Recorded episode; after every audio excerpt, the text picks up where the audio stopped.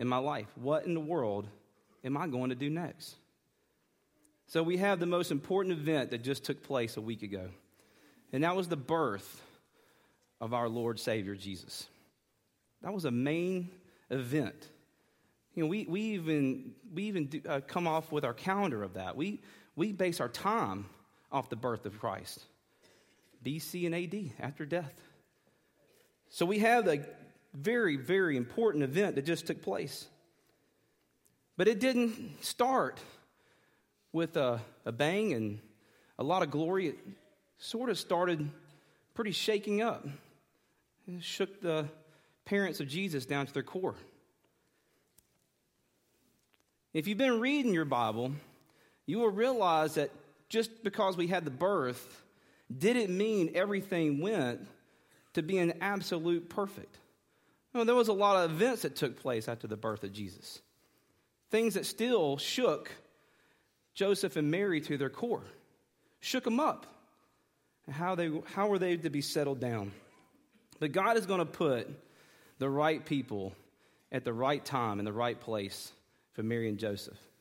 And so this morning, we're going to look at these events to see how it helps us when we're shaken up to be settled down. If you have your Bibles, I encourage you to open to Luke chapter 2. We're going to start in the 21st verse.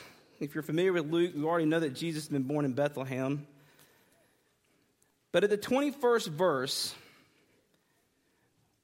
eight days later, when the baby was circumcised, he was named Jesus the name given to him by the angel before he was even conceived.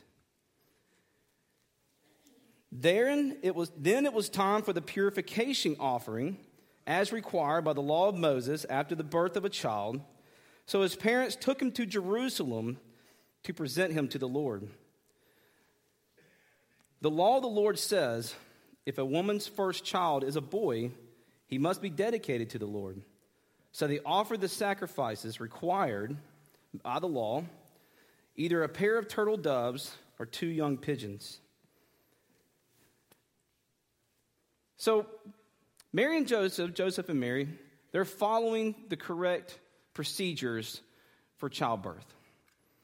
Now, what it doesn't say in these small verses is that this was not only just eight days after he was born, he was circumcised, but it also says that he was dedicated to the Lord. Now, that was on Jewish tradition or Jewish custom. After the birth of a child, the woman was considered ceremonial unclean. And she would remain unclean if it was a boy for 40 days. And if it was a daughter, it would be 80 days.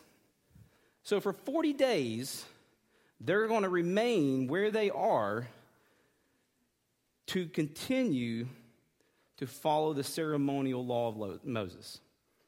Now, you see, the story takes on a little bit different picture here. Because this is not where Joseph and Mary are accustomed to. This isn't their town. You know, they come from a town of Nazareth. They've traveled there on some unprecedented events, starting way back when Mary is visited by an angel to tell her that she is going to be pregnant with child. Now imagine that. Imagine you going on your daily life and all of a sudden a bright light appears and standing before you is an angelic being telling you that you are about to be a mother. I believe that every, every person in this room would be shaken. What do you mean I'm going to be I'm a virgin. There is no way that could, ta- that could take place. But the angel goes on. Now, we know that Mary was engaged to Joseph to be married. And so this is, has to be in the back of her mind because she knows the law of Moses and what would take place if she were to be pregnant with child before they were married. And Joseph, knowing that that's not his child, had every right to leave her and possibly have her punished. So this all is just, this is this this event just keeps going and going and going. And then out of nowhere, there's a census that takes place. Now they have to leave the comforts of their family and go to another town to which they're not that familiar with. So now that here they are. They're in Bethlehem. The child has been born. Strangers into the middle of the night are coming to see this child that is now in a manger because they have also been visited by angelic beings. So the whole thing continues to shake. And then they're going to have to wait it out 40 days because now they have to dedicate that newborn child to the Lord. 40 days. Now, this isn't Joseph's territory. This isn't Mary's family. So work has to be done. You have to earn money, you have to eat. The Bible doesn't record where they got that money. Now, many of y'all are probably saying, wait a minute, Pastor, what about those three wise men that showed up? They brought gold. Well, if you ever really study your Bible, you will realize that that didn't take place that night. So there is no money, there is no finances to continue this on. So don't you think they were just a slight bit worried about their financial issues and how they were going to eat and emotionally? So we had this time again where they now they've come to Jerusalem, which they would have had to have walked, which luckily it's only two hours away. How many of y'all want to walk two hours to the next town? Y'all don't even want to walk from this pulpit or this pew to your car. In fact, we used to have to get a golf cart to bring you to the front building because you didn't want to walk. Now they had to walk. Two hours. That's what it would have took. Tracking north. And on top of that, they don't have a whole lot of money to bring the correct offering because the offering actually states to be a purification offering, it either had to be a lamb or a pigeon and a dove. But if you were poor and didn't have anything, you could just use two doves or two pigeons. So they're able to overcome that.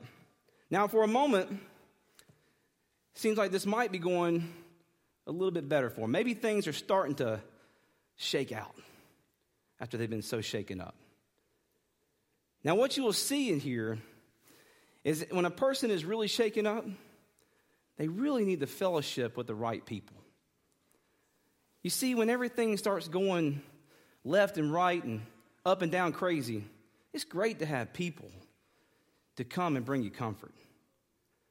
And here's where the story starts to get a little bit better for them.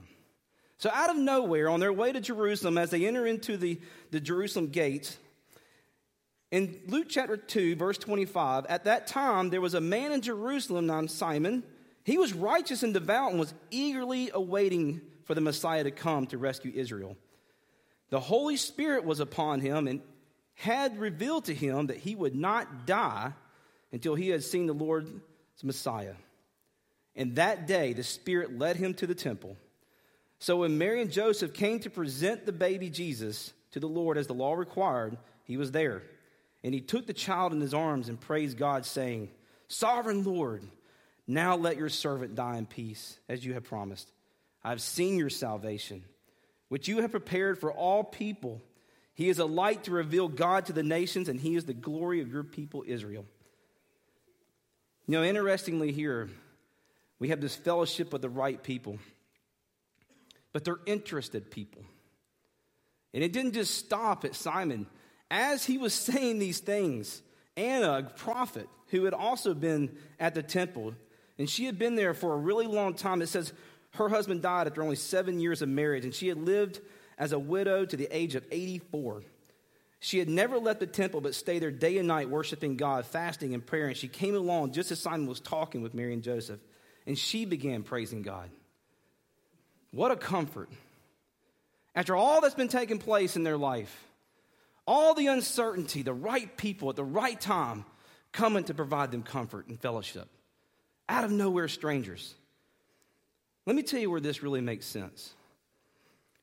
When people come through our doors, and they've been shaken. And life has not been good to them. It is a comforting feeling to come into a church family that greets you, grabs you, hugs you, lets you know how much they care for you, provides you that comfort because these are the right people. Simon and Anna, they had the Holy Spirit upon them. And we as believers have the Holy Spirit upon us. And our little Holy Spirit antennas should sense when people come in here and have been shaken up for the past couple of days, past couple of weeks, past couple of months. We shouldn't go out years and then say, I never knew that happened because I failed to look at Facebook. We should know when our people are hurting because we have the right people, just as they were the right people. And they were interested people. They were interested in what God was going to do. They were interested in Joseph and Mary. They made a beeline for them. They didn't just wave and it's good to see you again. They embraced them. They knew who Jesus was. You know, a church not interested in people won't amount to very much in the kingdom of God. The second part about fellowshipping with the right people, not only they got to be interested people in people's lives, they got to also be involved people. You see, these people began to share God's word because they had been involved with listening to God for a long time. It said Anna was 84 years old, and Simon had been waiting his entire life. In fact, God didn't even let him die until he saw the Lord's Messiah. They were involved, they were studying people, they were praying people, they were looking for the Lord's Messiah. When you're not an involved person, to be quite honest, you're more just about yourself. When you're not involved with the Lord's will and the Lord's purpose, you're just about yourself. We got a lot of people about themselves. And a lot of people are just Facebook about themselves. They're always posting about themselves, they document everything. It's rather difficult to settle someone down, though, when they're shaken up if you're more interested and involved with pushing your own ideas and your solutions instead of seeking to honor and glorify Jesus in every way of your life. It's going to be tough. The other part with fellowshipping with the right people, you got to have interceding people.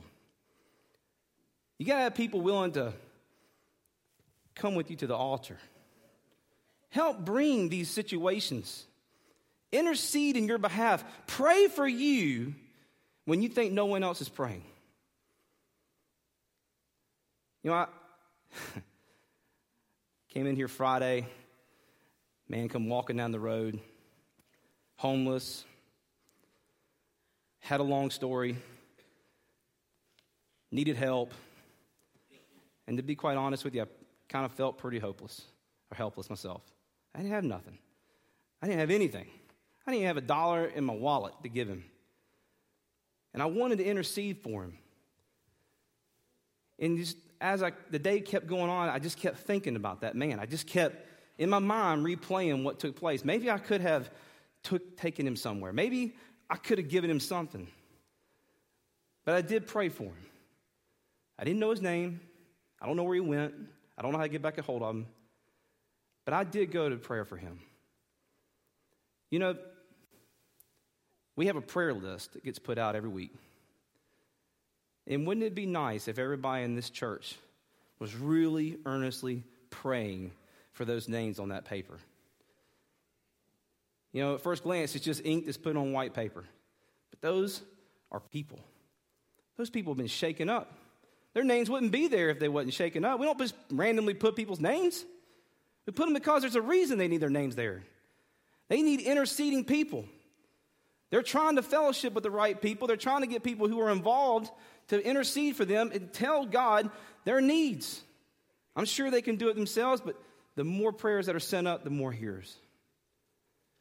He loves his people when he does that. Simon and Anna, they made a direct line for Joseph and Mary because of the presence of Jesus. God gave them that confidence and that courage and that boldness to speak the word for this shaken up couple. The second part of how to settle down when you're shaken up is to find the right perspective. Perspective. Prospective. We'll spell it one way or the other. You got to find the right, right way of looking at things.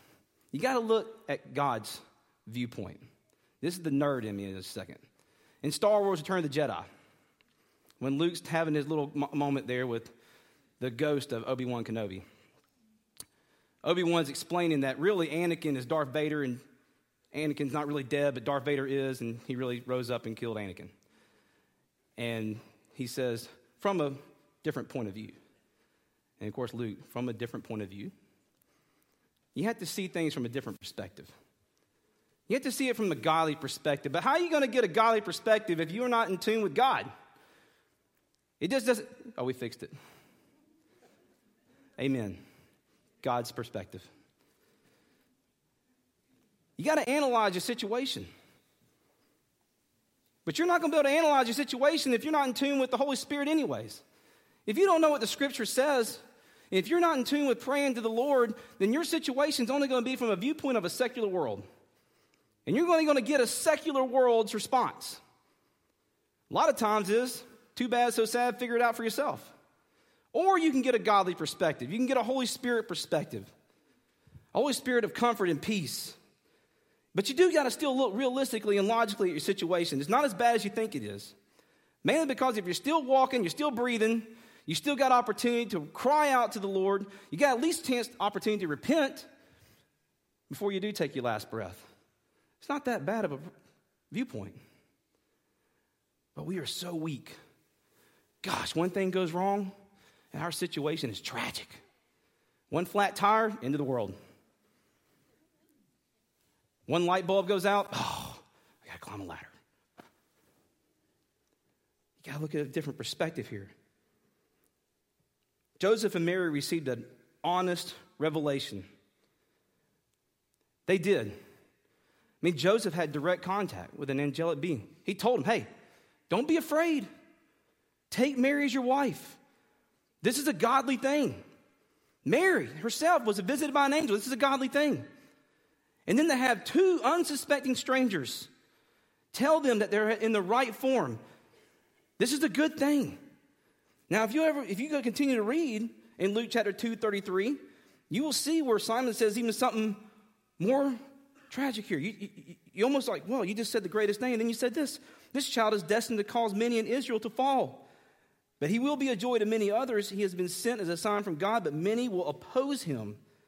As a result, the deepest thoughts of many hearts will be revealed, and the sword will pierce your very soul.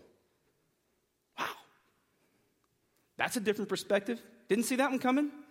I thought you just wanted to hold my child and tell me how beautiful he was.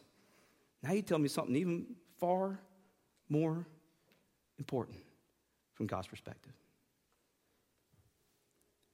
The second thing when you're looking for the right perspective is understand that God's sovereignty and to listen. Look at what Joseph did. He didn't just say, eh, I hear you, but I'm not really going to follow that. Now, he really truly listens. He really listens to, to what the angel had to tell him. He understands the sovereignty. And he does what the angel tells him to do, and he takes Mary as his wife. Now, that's going to get a little bit more here in just a second.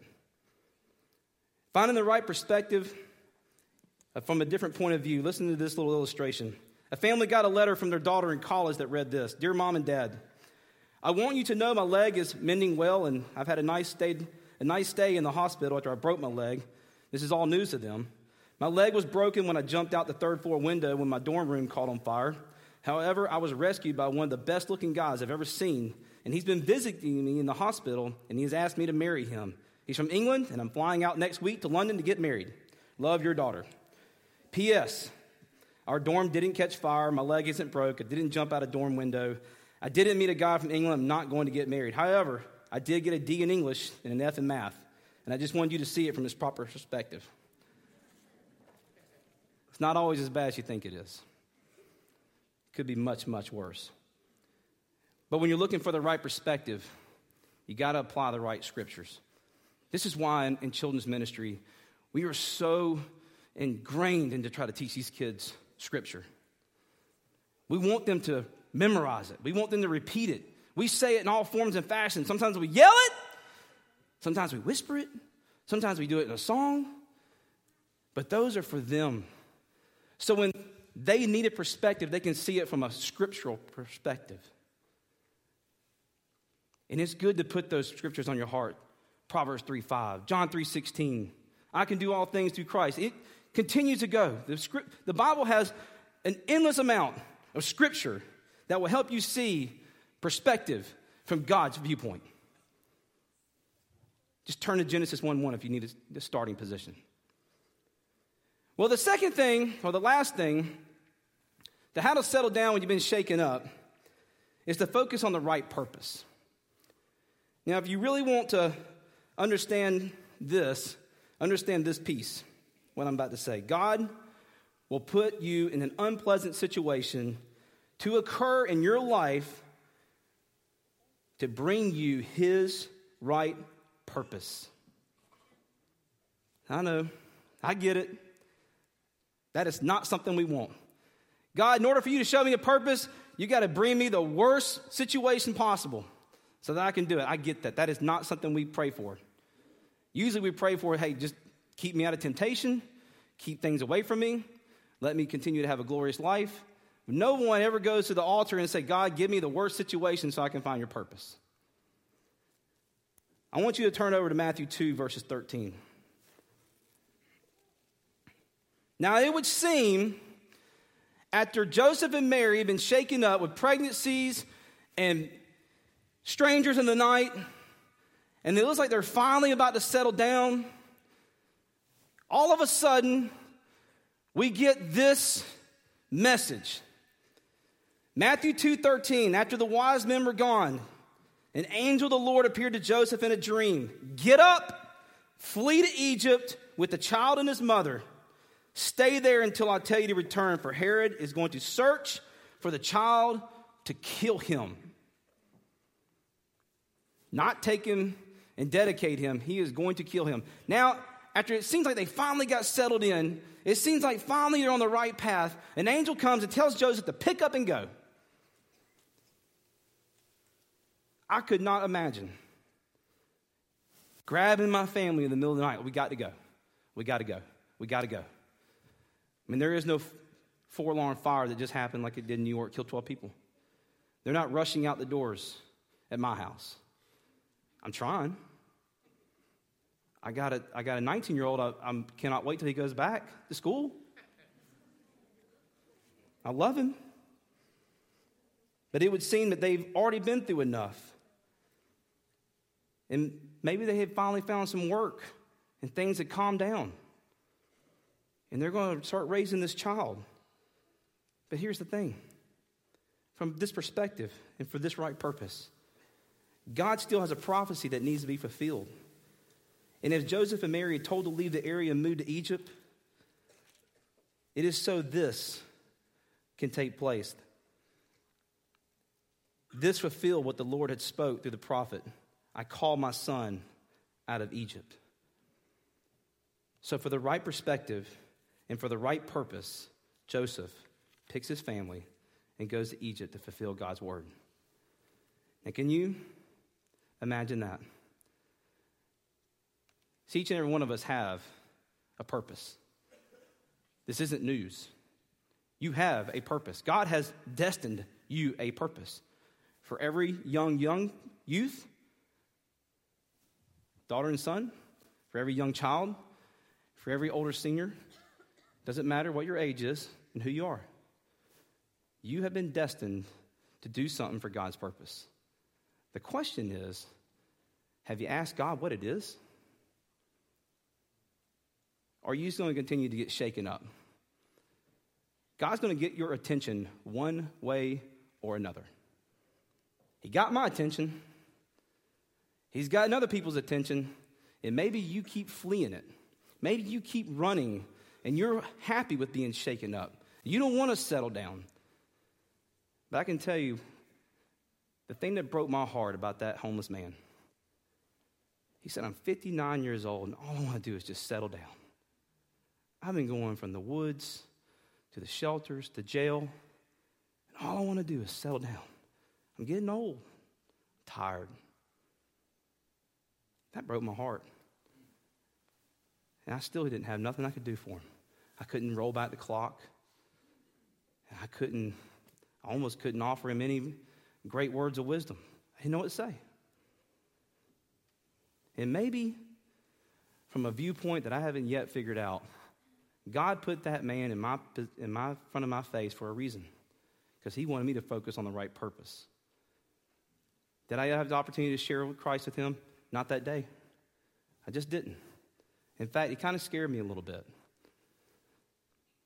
But if I could find him now, I would tell him, there is hope for you. Maybe you've been shaken up. And, and maybe 2017 really shook you up. Maybe the things that were said on the news really got to you. Maybe things that are going on right now are still occurring. And just because we're going into 2018 doesn't mean 2017 just got erased. You're carrying over that over. You're going to roll those issues on into the next year, and you're going to repeat them if you haven't gotten in tune with the Lord. See, you really want to get settled down because you're shaken up? You got to bring it to the foot of the cross. You got to lay it down. This is the last Sunday of 2017. Will you have another opportunity to lay it down before Jesus? Yep. You got 12 hours. But you could do it today. What are you holding back for?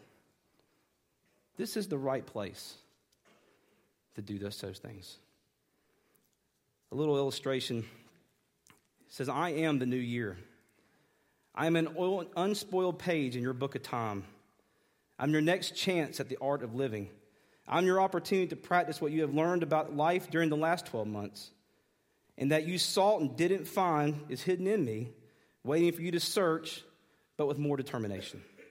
All the good that you have tried for and didn't achieve is mine to grant when you have fewer conflicting desires.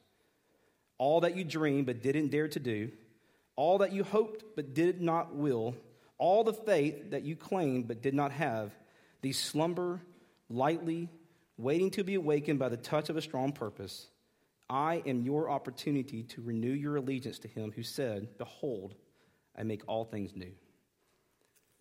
Every head bowed, every eye closed. If you're here today, as this is